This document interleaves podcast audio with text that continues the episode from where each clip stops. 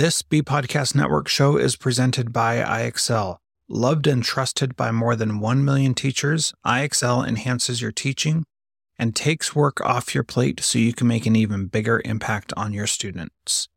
IXL delivers personalized learning across a comprehensive pre K 12 curriculum, including math, language arts, science, and social studies, and helps you assess student performance through actionable, real time insights. Strengthen daily instruction, close knowledge gaps quickly, and set every student up for success. Want to bring IXL to your school?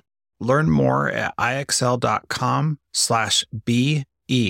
That's ixl.com slash BE.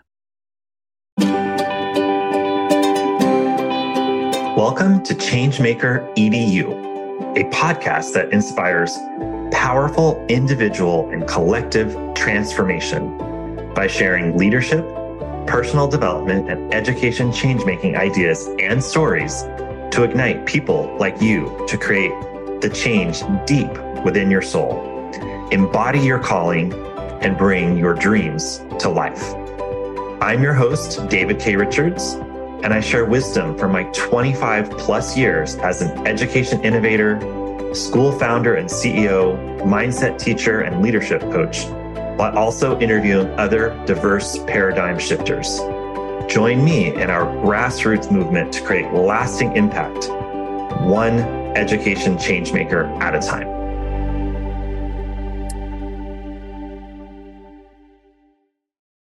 Hey everyone, I want to jump on before you get into the podcast episode today and share that I'm launching the Wise Warrior Mastermind, which I'm really excited about because you know when something comes through me, it comes through with full energy and love. And I really wanted to convene a group, a small group of about five people where we can really go deep and create a safe container, a safe environment, place where you can just be free, let yourself be you. You don't have to worry about bringing any baggage into the group. And we can really focus on these mindset teachings that I have embodied and learned and mastered over the last several years. And I can share them with you and we can work on them together and we can support each other and create some lasting impact and change in your life. So we can focus on how to lead with love, how to live and flow, how to master your thoughts and what belief systems you have and so many other things that we're going to work on together. So if you're interested, please reach out to me at david at davidkrichards.com, or you can go to the website, davidkrichards.com slash program slash mindset. We're going to get better together. We're going to learn. We're going to grow. And it's going to be a, a small number of us. So if you're interested, please reach out as soon as possible because we don't have that many spaces. All right. Enjoy today's episode. Thanks. All right. Tanya and I just had a great conversation. And, and as always, I always like to ask my guests, what were some key takeaways from our conversation today, Tanya? I think one of the takeaways were all of the opportunities and resources that are available for people to become change makers in education and in their communities, um, and looking for and taking advantage of those.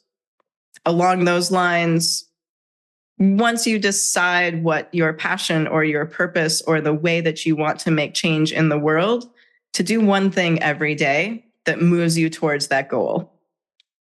Absolutely. And the other thing that I found really inspiring is that you can create change even with a small micro school or five kids in your living room or homeschooling, whatever it is that you choose to do. That this is, there's kind of this movement happening now where people are starting to ask, you know, do we have to just do school the way we've always done it or are there other options? And i feel like just in the last five or ten years there's a lot and especially after the pandemic there's really people are asking a lot of questions and trying to figure out what can we do. And so we talked about you know getting clear with your own change making like how you want to create change. And tanya did a great job of sharing different options. She has a lot of resources for you through her different projects. She doesn't just run a school. She also has other really cool projects that she'll share more about. You'll hear more about when you listen and in general, like she said, doing one thing every day, just do something and you'll see this incremental change that happens. All right. Thanks so much, Tanya. Thank you. Hello. Welcome everyone to Changemaker EDU. Super excited to be here today with Tanya. How are you, Tanya? I'm great. Thanks so much for asking. Thanks for having me, David. How are you? I'm great. I'm excited for this conversation. I wanted to start, as I always do, by just reading your short bio, and then we'll launch into the conversation from there. Tanya Sheckley is founder and president of Up Academy, a TK through eight micro school which values innovation, empathy, and strength. I feel like this is the same words I would use to describe my school. That's why I wanted to have you on. Tanya's vision and mission show it's possible to celebrate differences, challenge what's broken in the American education system. I want to talk about that. And that all children can receive a rigorous, well rounded education. She's an edupreneur, author of Rebel Educator, Create Classrooms Where Imagination and Impact Meet, and also host of the Rebel Educator podcast. She speaks frequently on the future of education and entrepreneurship. She's a rebel educator who works with new and existing schools to question the status quo and develop innovative student experiences through inclusion and project based learning.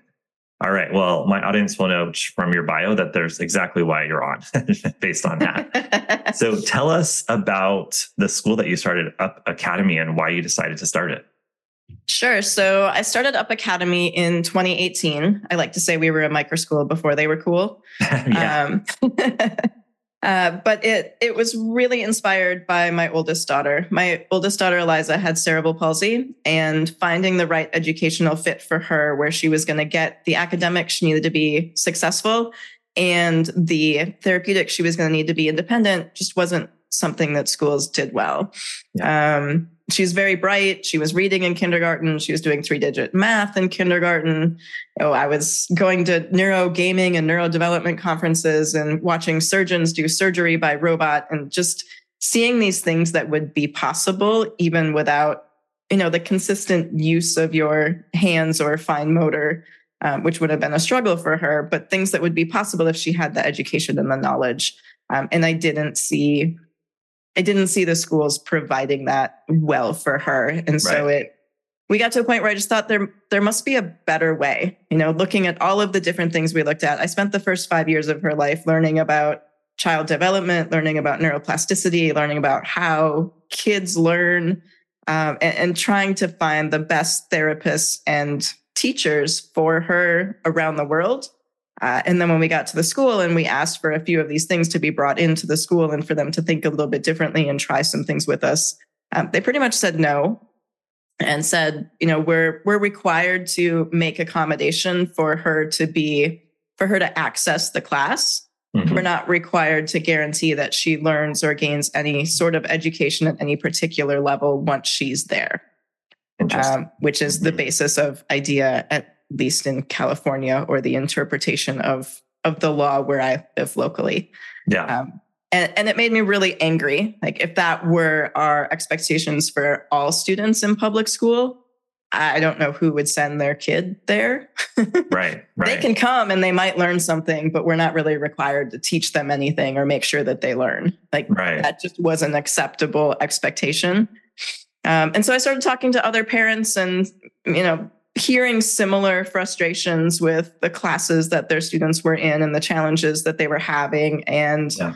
um and my daughter did start public school and she had amazing teachers the few years she was there.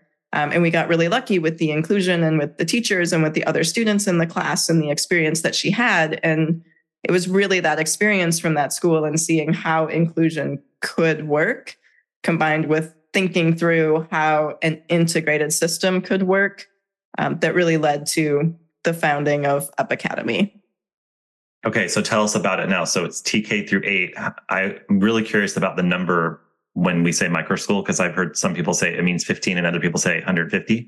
So I'm just curious what your how many kids are in your micro school and uh, yeah, just and just tell us in general a little bit about it. Yeah, I feel like micro school is one of those words that became really popular to describe pods and a group of mm-hmm. kids learning in a living room is not a micro school. That's right. a group of kids learning in a living room. the group of homeschoolers.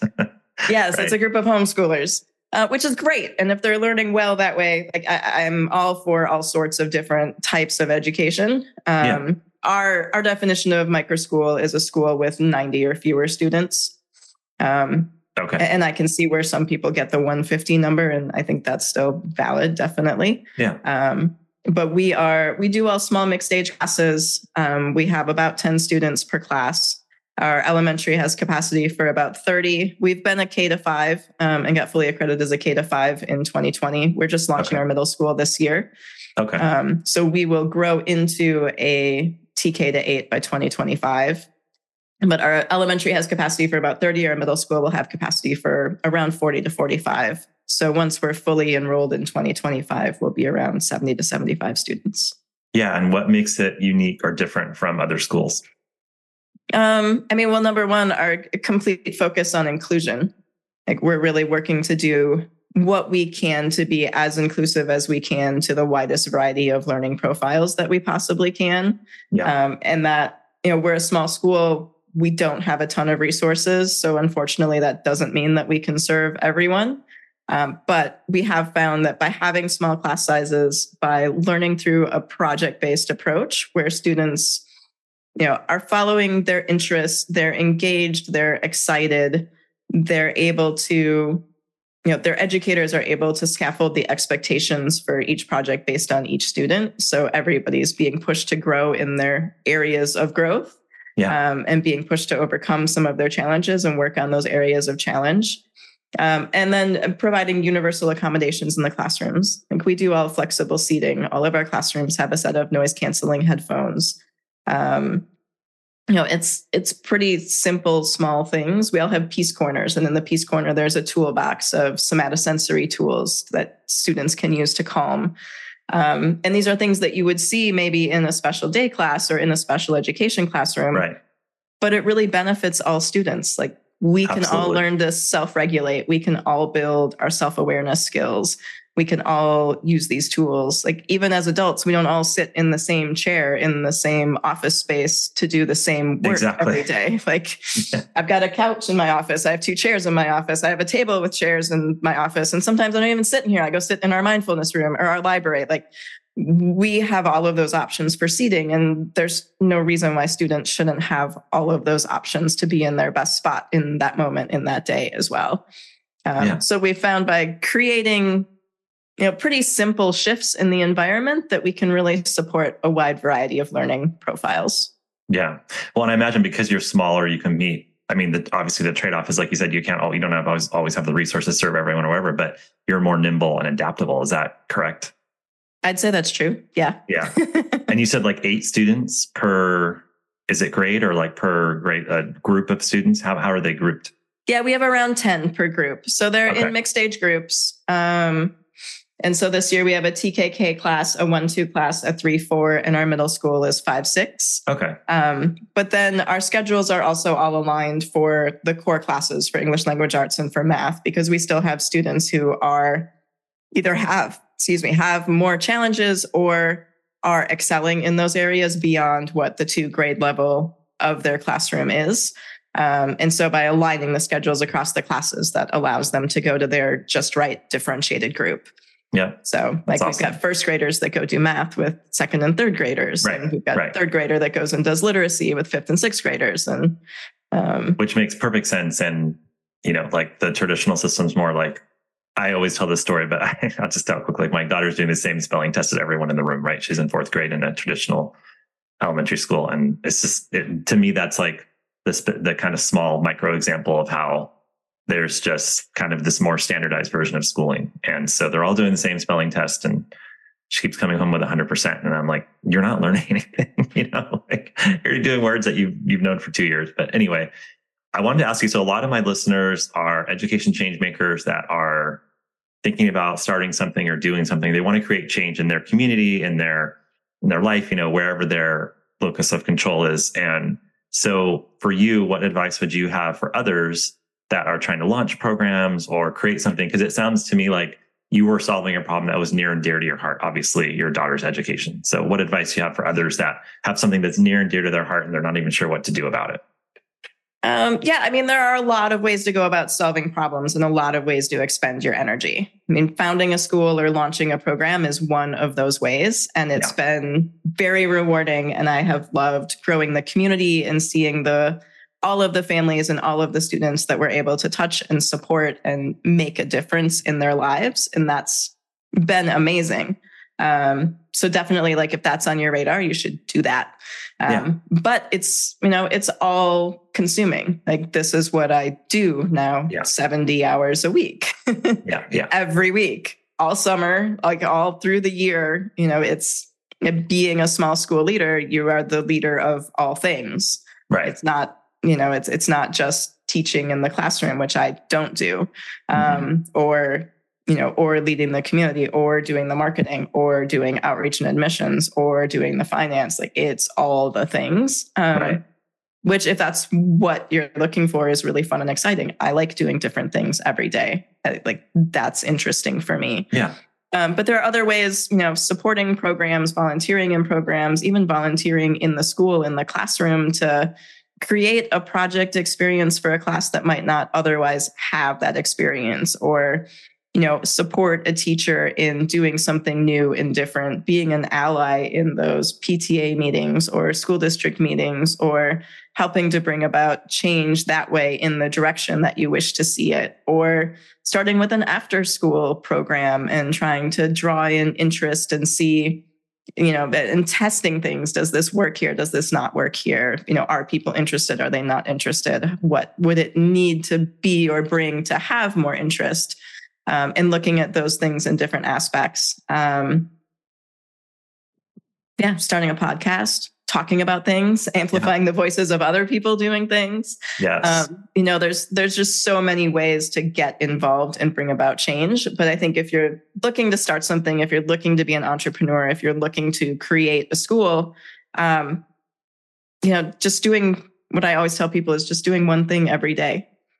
Yes. If you do one thing to move it forward every day, at the end of the year, you will have taken 365 steps forward. And that, when you're doing one thing every day, it doesn't seem like a lot. It doesn't seem overwhelming. You have one priority, you have one goal, you're doing one thing to move the business or the idea forward. But at the end of the year, those 365 steps add up to a ton of things and the creation and the innovation and, you know, the the consistency of actually starting and creating something. Yeah, no, that's great advice. And I always tell people, you know, really follow your heart. Like, what do you really passionate about? What do you believe in? And then that idea of like incrementally doing, you know, one thing a day, like you said, that's 365 days. And you turn around and you're like, oh, I have kind of a concept that I can, you know, launch a micro school or, oh, I have this or that. I also loved how you kind of outlined, you know, because I feel like people are like, oh, Tanya started a school. Like, I don't, I can't do that. You know, like that seems crazy. And it's like, maybe it's not as crazy as you think, number one. And then number two, no, it is. It's absolutely yes, yeah. that's, I was going to say it is pretty crazy.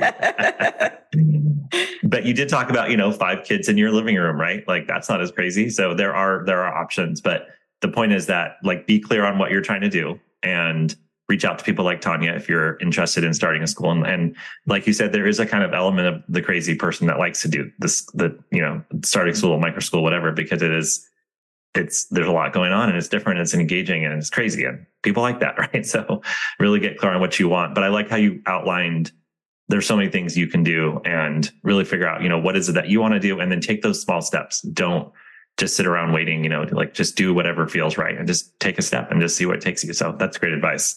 Let me ask you about what do you see now as the biggest areas of opportunity for change makers in education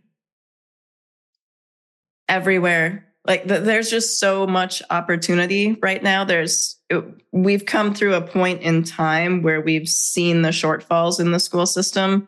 Um, and we've seen the challenges that need to be overcome, and they've all been magnified and exacerbated over the last three years. Um, that there's just so much opportunity out there. Um, the thing that I think the thing that I see consistently happening that I find a little bit frustrating is all of the money that's getting funneled into ed tech programs that are supposed to solve a problem, mm-hmm. um, but they're not focusing on retraining our educators or retooling the education system or redeveloping the way that we're teaching students. If we're right. teaching them the same thing, but using a different tool, they're still learning the same thing. But if we right. really want a different outcome, we have to use those tools in different ways in a different environment to create a different outcome. Um, and so that's one of my frustrations with the current moment. But as far as opportunity goes, um, yeah, I mean, we've all seen the challenges that our students have, that our children have, that our neighbors' children have, and how can we help them to work through those things and how can we create a school or a program or an environment that supports the challenges that we see there's you know, there's so much mental health challenges right now. There's so much anxiety. There's learning loss, if you believe in that. There's, right. you know, lower test scores. There's, you know, all of these things and a million different ways to tackle them. Uh, and it might be, it might be you, one of the listeners who has an idea yeah. that takes that one step every day that really makes a difference in the lives of 10 or 50 or hundreds or thousands of children. Um, so there's opportunity all around us. Right. You know, what you mentioned about the kind of, I remember when I started my charter school and I wanted to do multi age classes and we tried it for a few years. And then our principal was like, I just, we can't do this anymore. And one of the reasons it was so hard for them is because we had to work within the kind of regulations of the public school, you know, because we we're a charter school. And there was like everything was built for a single grade level. So every curriculum was for a single, like, so we felt like we couldn't even operate because there was like this box that everyone was operating in. And to your point around ed tech, everyone's in that box, yet they're not actually changing the way that school is done or the way that we're teaching or the, the system. And so it's like everyone's just doing it in this way. And so it's hard to, how did you get out of that box? And, you know, were you able to, like, how did you solve that problem of everything being set up for like these single grade levels or just kind of more of the factory model of school? Yeah, that's why we're a private school. Yeah. I wish no, I, I wish that we could be a charter. I wish that we could be public. I wish that yeah. it could be free for everyone. I spend a lot of time talking to other thought leaders and leaders of organizations and philanthropy organizations around, yeah, like myself and so many other innovative school leaders out there are creating all of these new programs, but how do we make it equitable? How do we make it available right. to everyone?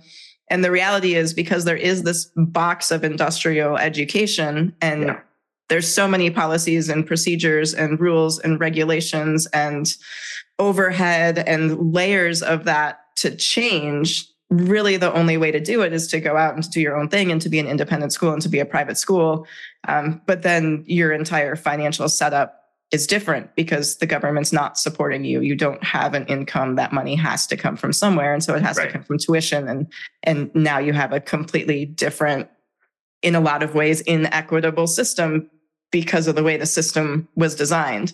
Um, so that that's like the systemic answer. Yeah. Like we became a private school, and a big part of it, you know, a big part of why I left public schools, and I I started out trying to work with them and saying, hey, I want to create this new program, right. be a hybrid of special and general education. Let's do it within the school district. I'd love to work with you. Like we can yeah. be innovative in this realm. And every school district I approached said, no, we're just we're not going to do that. Yeah. I was like, fine, well then I'll I'll go do it myself. Yeah. cool. Um, it's too far out of their paradigm. Like it's just it's like you're operating in a different country. You know, they're yeah. in one country and you're like, they can't even speak your language. And I've had people ask me, Oh, I want to open like this was like years ago. They'd be like, I want to open a charter school and I'm thinking about you know, the superintendent's being really friendly in your area. And it was like, oh, the superintendent, this is like 10 years ago. Superintendent's being really friendly and they want to partner with me and do like a school within the school. And then I'm like, okay, that sounds great. Let's see where it goes. And it always ends up not going where they want because there's so many things you have to do that aren't in line with your vision, you know, to quote unquote get the money from them. And then it becomes yeah. they're they're controlling it. And anyway, you get it. So that said, you know, I do think you're obviously a very innovative, out of the box thinker, but there are probably people listening that are like, well, I could, I could, you know, my wife started after school programs and in different parts and different school districts. And I always tell her like, you're, you're amazing for dealing with all that. Cause I couldn't deal with all that bureaucracy, but she finds ways around it. So there, there is that, there is that way to go too, but I'm more of like an outside of the system change maker. And it sounds like for you, it was, the choice was, you know, going into the, well, you tried, which is nice, admirable. And, but you ended up going with the micro school because you have more control over how you want to actually educate the kids in your building, correct? Yeah, we wanted the leeway. We wanted to follow the research. We wanted to be able to create new and different ideas and methodologies. Like that was the whole point was to create a new yeah. methodology of education that was inclusive and supported all of our students to reach up actually stands for ultimate potential. So to reach their oh, nice. ultimate potential. Um, and we just, it just wasn't possible. And to your point, you know, we looked at mixed age classes or single age classes. And there's just so much benefit to be had when you're working with peers who are of a slightly different age level than you. Mm-hmm. Um, and school is the only place in the world where we divide kids by age. And yeah, to your point, your daughter's in fourth grade doing the same spelling test that she's been doing for two years, and she's super bored, but she's there because that's her age, not because that's her mm-hmm. ability level or exactly. the way that she should be challenged. And so if we can look at it a little bit differently, you know, we really started with how, like, what's best for the kids? What's best for the students? How can we create a student centered experience and looking at it from that point of view? Because I was the kid, probably like your daughter, who was always bored in school. Mm-hmm. Was always waiting for everybody else to catch up or waiting for someone else's behavior yeah, challenge or waiting. Like I spent a lot of time sitting around waiting. And I wanted to create an environment where you don't have to sit around waiting and bored all day. Like there are things to do that are enriching, that are fun, that are exciting, that you can interact with your friends, that you can learn things. Yeah. Um, and then we've we've actually written a full mixed age curriculum because to your other point, a lot of mixed age schools struggle with that because they don't know how to do it and the educators don't know how to do it. and everything is built for yeah. everything is built for a single grade system. Unless um, it's so Montessori. That's what we learned. Like, and then you have to do like several years of school and go in there like that box, which is, you know, that's fine. But yeah, that, that's really cool that you did that. So you built a multi-age curriculum so people can, I know you have a lot of other projects. So is this, which one is this? Is um, it like it's called the project. Rebel Project Literacy Curriculum, and okay. it's a full K to five. It's built in modules um, for mixed age classes. So uh, a, a single level teacher who would have two grades would have six modules to do within two years, okay. and they can mix and match, and like it doesn't need to be a linear format. However, it fits in with the rest of their curriculum or the things that they want to teach or the way that they're doing it over yeah. that two years. Then those students get everything they need within you know that two year band. Um, but it gives the educator a ton of freedom around developing projects, following student interests, looking at current events, and easily draws it into the literacy curriculum so the students are getting all of the literacy that they need throughout that time frame as well. Yeah, I wish you had done that like seven years ago when we started our school. Better late than never.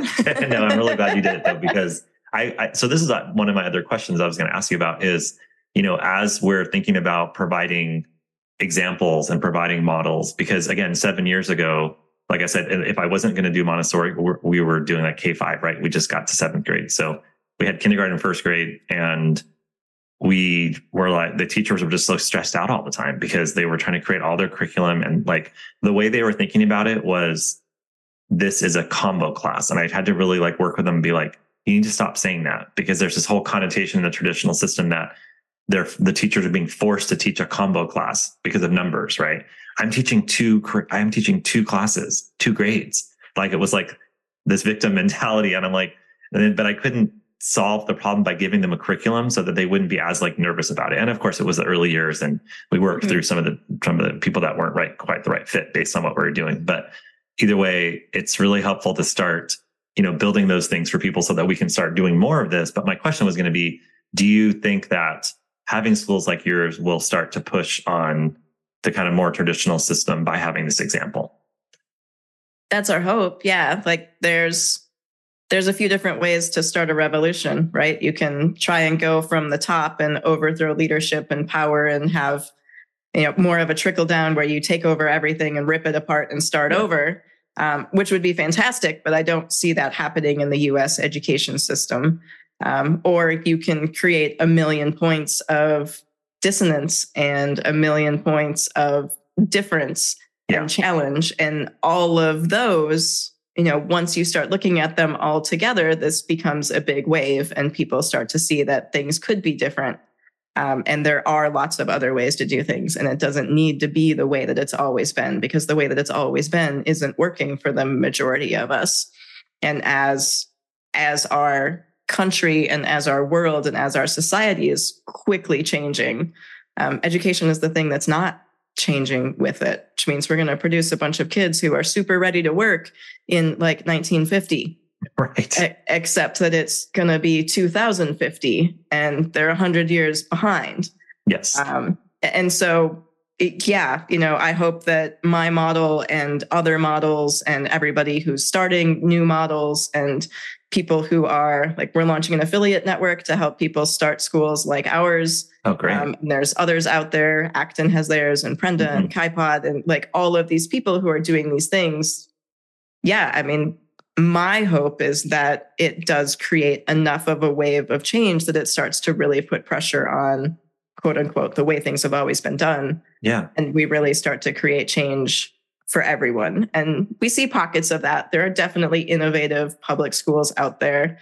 There are yeah. pockets around the country where they're really changing their methodology and rethinking their schedules and rethinking what they're doing and how they educate kids.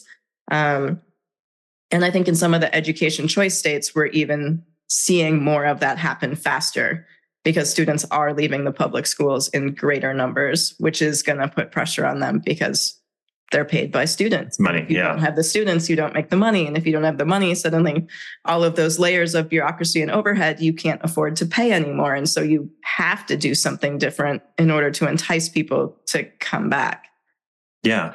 Well, and I feel like people that are in the system that are really innovative, amazing educators, they want to have something that they can look to and start to build something, you know, maybe do something within the system. And then, you know, I, I agree with you. I think it's, it's, I'm not sure if you said this, but my belief is that it's going to be grass, a grassroots type movement. And if you think about like parents, their voters, and you start to see parents, you know, in, in our charter school and kind of in your area in Redwood City, we saw that this was like 20 years ago and we saw that the district because there were so many kids leaving because we had like you know 500 kids and it was a pretty small district they started to have all kids take a through g classes. They started to have advisory. They started to do schools you know small schools within schools. So kind of the core model that was that we were having a lot of success with they started to change with but not because they wanted to but because they had to right? Because the parents were they were mm-hmm. starting to lose a lot of money. And they noticed that it became a problem for them. And so they started to try and do it. And, you know, there was a lot of issues because the culture was off and stuff like that. But, but at least they were trying and it was, there was an example for them to try. And they could see that the parents were actually really interested in this. And they felt like, if we do this, then you know maybe maybe that this charter school over there because we at one point we talked about opening like four of them, and that like really freaked them out because they're like that's going to decimate like our whole district. we didn't do that because it got so political and ugly but that was kind of the vision for a while and, and it got really this was a long time ago but it just got really ugly but we didn't do that but the point is that they they started to see us as a threat which creates some movement and action when you're when you're worried about that so i feel like if you have these multiple micro schools across the country and parents are starting to see that i mean one of the reasons i wanted to do the podcast is because i wanted to share schools like yours and the different options for parents and educators if they're consider themselves a change maker and they're like, I want to do something differently. I wanted to, like you said, start a podcast, like share, share what's going on. And I wanted people to see that there's different options. So I'm really excited about the option you're sharing. Now, is there a way that people could either in schools like yours or in traditional schools create more? Because I know you also don't you share projects that people could use in general, or is it more for micro schools? My question is going to be, how do we get more student engagement and student agency in schools? Like, can we do it in the system or does it have to be kind of like change the paradigm and go outside of it? And we can totally do it in the system. It just needs a culture shift of that being our priority. You know, then yeah. the priority can't be standardized test scores. The priority needs to be how are we creating intrinsic motivation, happy students, and student agency? And that's often at odds with teaching to the test and making sure that we have high standardized test scores. Uh, and so, like, absolutely, it can be done within the system. And that was, you know, the the school I ended up sending my daughter to before we launched Up Academy. Yeah. You know, was a public school. It was a project based approach. It was a parent participation school. Um, they had an amazing program that they called Arts Focus. That was all mixed age classes once a week. All the students came together and went to different art groups. Um, and that's what they would do for three hours that day on their minimum day was to work within this art class that was all volunteer led. It was all run by parents. Nice. Like it, it was a different type of school. Um, you know, but still a public school. So they're still broken out by grades and ages. Right. And there were still 27 kids in my daughter's kindergarten class with one teacher. Yeah. And, you know, so I'm getting reports home and assessments of things that I just know aren't true. They're telling me she can't do things I know she can do because I've done them with her. And right. like they just don't have the time to get to know everyone that way. Um, but yeah, you can absolutely bring in, pro- you know, project approaches. It's one of the things that we help schools with and shifting that culture and that idea you know, it can start with a teaching team, it can start with a grade level, it can start with a, a mini project like school within a school, one you know one classroom from each grade yeah. for a three grade band or for right. a, a, full you know there's so many different ways to start seeing if it's something that you can take on and to start slowly shifting that culture um, but you've got to start it with teachers who really want to do it Right. Because if you roll it out school wide or district wide, and you have a lot of teachers who are trained in a different way, have been teaching their own way in a different way for however many years, people are just naturally resistant to change. Oh yeah. Um, yeah. And and you're gonna run into a huge culture block of resistors, and that's gonna create a toxic atmosphere between the people who are wanting to right. adapt and adopt and the people who aren't. And so yeah, starting small, starting with a class, starting with a teaching team, starting with a small grade band yep. um, of teachers who really want to do it and really want to try it. Um, and then and then others in the building start to say, hey, like, wait, your your kindergartners ran a restaurant last yeah. week. They like our kindergartners yep. did this. They ran a restaurant. Like they built the menus. They were the chefs. They welcomed people as the hosts. They brought them to their tables. They took their orders. They brought, you know, they cooked their food. They brought their food out to them. Like it's a really cool thing to be able to see. And then suddenly other teachers are like, wait, why am I sitting on the carpet fighting with kids about learning the letter B and you guys are out running a restaurant? Like that looks like a lot more fun. Yes. Um, and, and, that's how you start to shift that culture. So yeah, I absolutely believe that it can happen in in larger schools and bigger districts and yeah. and, and those things. Um, but it it takes work and it desire. takes work. And I I really do agree. Like what I have seen really work well is that you start with like, you know, I started my teaching career in Oakland Public Schools, and there was a group of ninth grade teachers. I actually taught 10th grade, but there were a group of ninth grade teachers that were all Teach for America, and they'd been there for like four years. Like they stayed past the two, and they were like this little powerhouse. They were doing all this really cool stuff, and principal was like, "Oh, I should put you on the ninth grade." I'm like, "Thanks," but basically, you know, they were able to create all this change, and like you said, it's momentum and it's the same thing in our summit schools when we would do change. It's like we'd start with one grade level, one classroom, and then people start asking questions like, wait, all the kids are talking about that and this is going well. And how come, like you said, you know, how come they're they're doing that in kindergarten? And so I think that's a great way to kind of just start the change. I wanted to wrap up by asking you, or kind of just like finish the conversation by asking you about parents, because I get a lot of calls from parents, right? My friends, colleagues. I was in a parenting course for a year with my wife and I couldn't even go on the Facebook group without getting like 400 questions about what, what are we going to do about our kids in schools. And so, what advice do you have for parents? Because you're a parent and a school founder that are just frustrated. I do life coaching. A lot of times I'll end up doing life coaching and then I'll be talking with a parent, you know, what parent has an autistic kid. And it's like, okay, now I need, um, I don't know what to do. Right. And then I'll end up doing like all these separate conversations with them, like outside of our life coaching to help them kind of think through how they're going to navigate their their life with the school system. So, what advice would you have for those parents?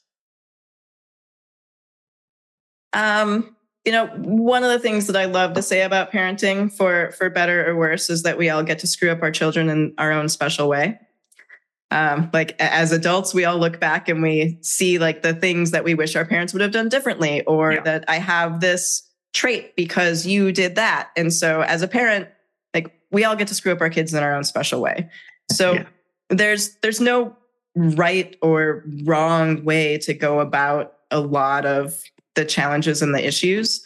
Um, yeah. But I think as long as you're approaching things from an aspect of love and care, having good intentions, listening to the advice of the experts around you, and really seeking out the best people that you know are not only what you know the internet or Joe next door says are the best people, but finding the best people that are going to align with your family values, yes. the way you want to raise children, um, so that students and our children have that consistency in their life and they're hearing a similar message from school and their teachers and their therapists or specialists that they're working with and their parents, so that those expectations are consistent across all of the places that we're going. Um, I think those are the really important pieces. And then we all do the best that we can. And some days the best that we can is doing everything like we we had taken my daughter at one point to an organization out in philadelphia and they gave us this full home system that we were supposed to do mm-hmm. um, it was a home program and so i built a full checklist of it because there were certain things that we were supposed to do 20 times a day and things we were supposed to do five times a day and things we were supposed to do 10 times a day yeah. um, and this was before she was in school so we and I wasn't working. I was like fortunate to stay home with my kids when they were young. Yeah. Um, and so I was working through this whole program and I built this whole checklist. And some days we'd get through the whole checklist and we did everything that we can and it was great. And some days we make it through a third of the checklist and I'm like, well, you know, we didn't fail today. We did the best that we could, but our yeah. best is different every day. Yes. Um, and so understanding that and giving ourselves as parents and as educators that grace um, also allows our children and our students to see that that you know we we don't have to be uber productive. We don't have to be the best. We don't have to like 100% isn't 100% every day. Some days 30% is 100% for that day and that's okay. Um, but yeah so finding finding the right people who you know their personality their culture their values li- align and are consistent and they can be supportive and then you know, once you've found those experts that are in your corner, do your best to follow their advice.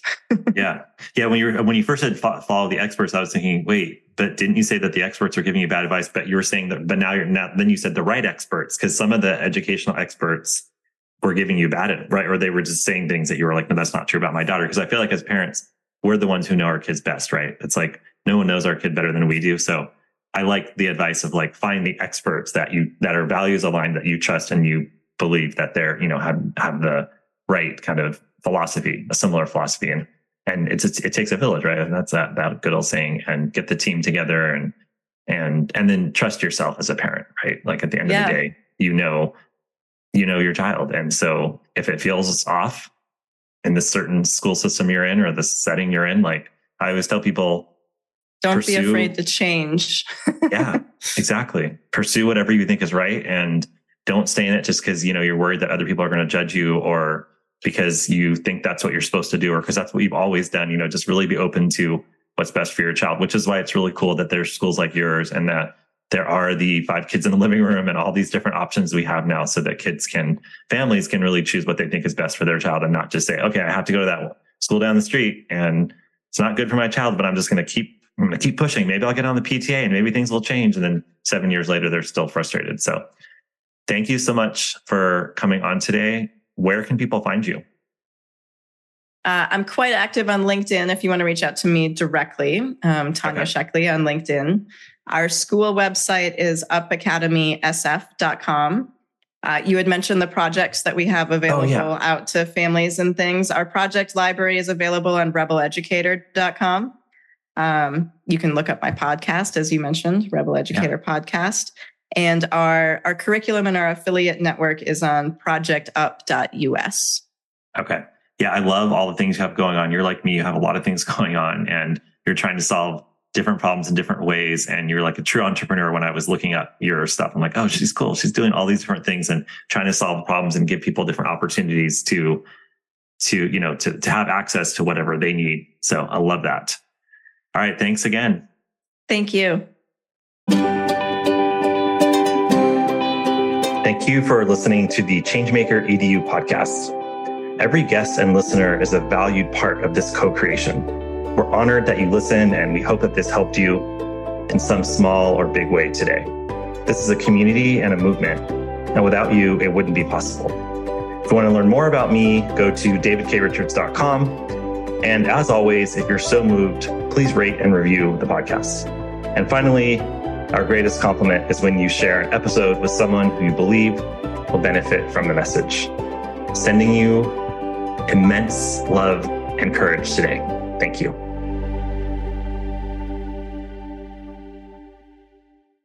Do you want to save time on prep work, increase student achievement for all of your students, reliably meet Tier 1 standards? You can do it all, but don't waste another minute. Head straight to ixl.com/be to learn how IXL's research-proven teaching and learning platform can help you achieve these goals.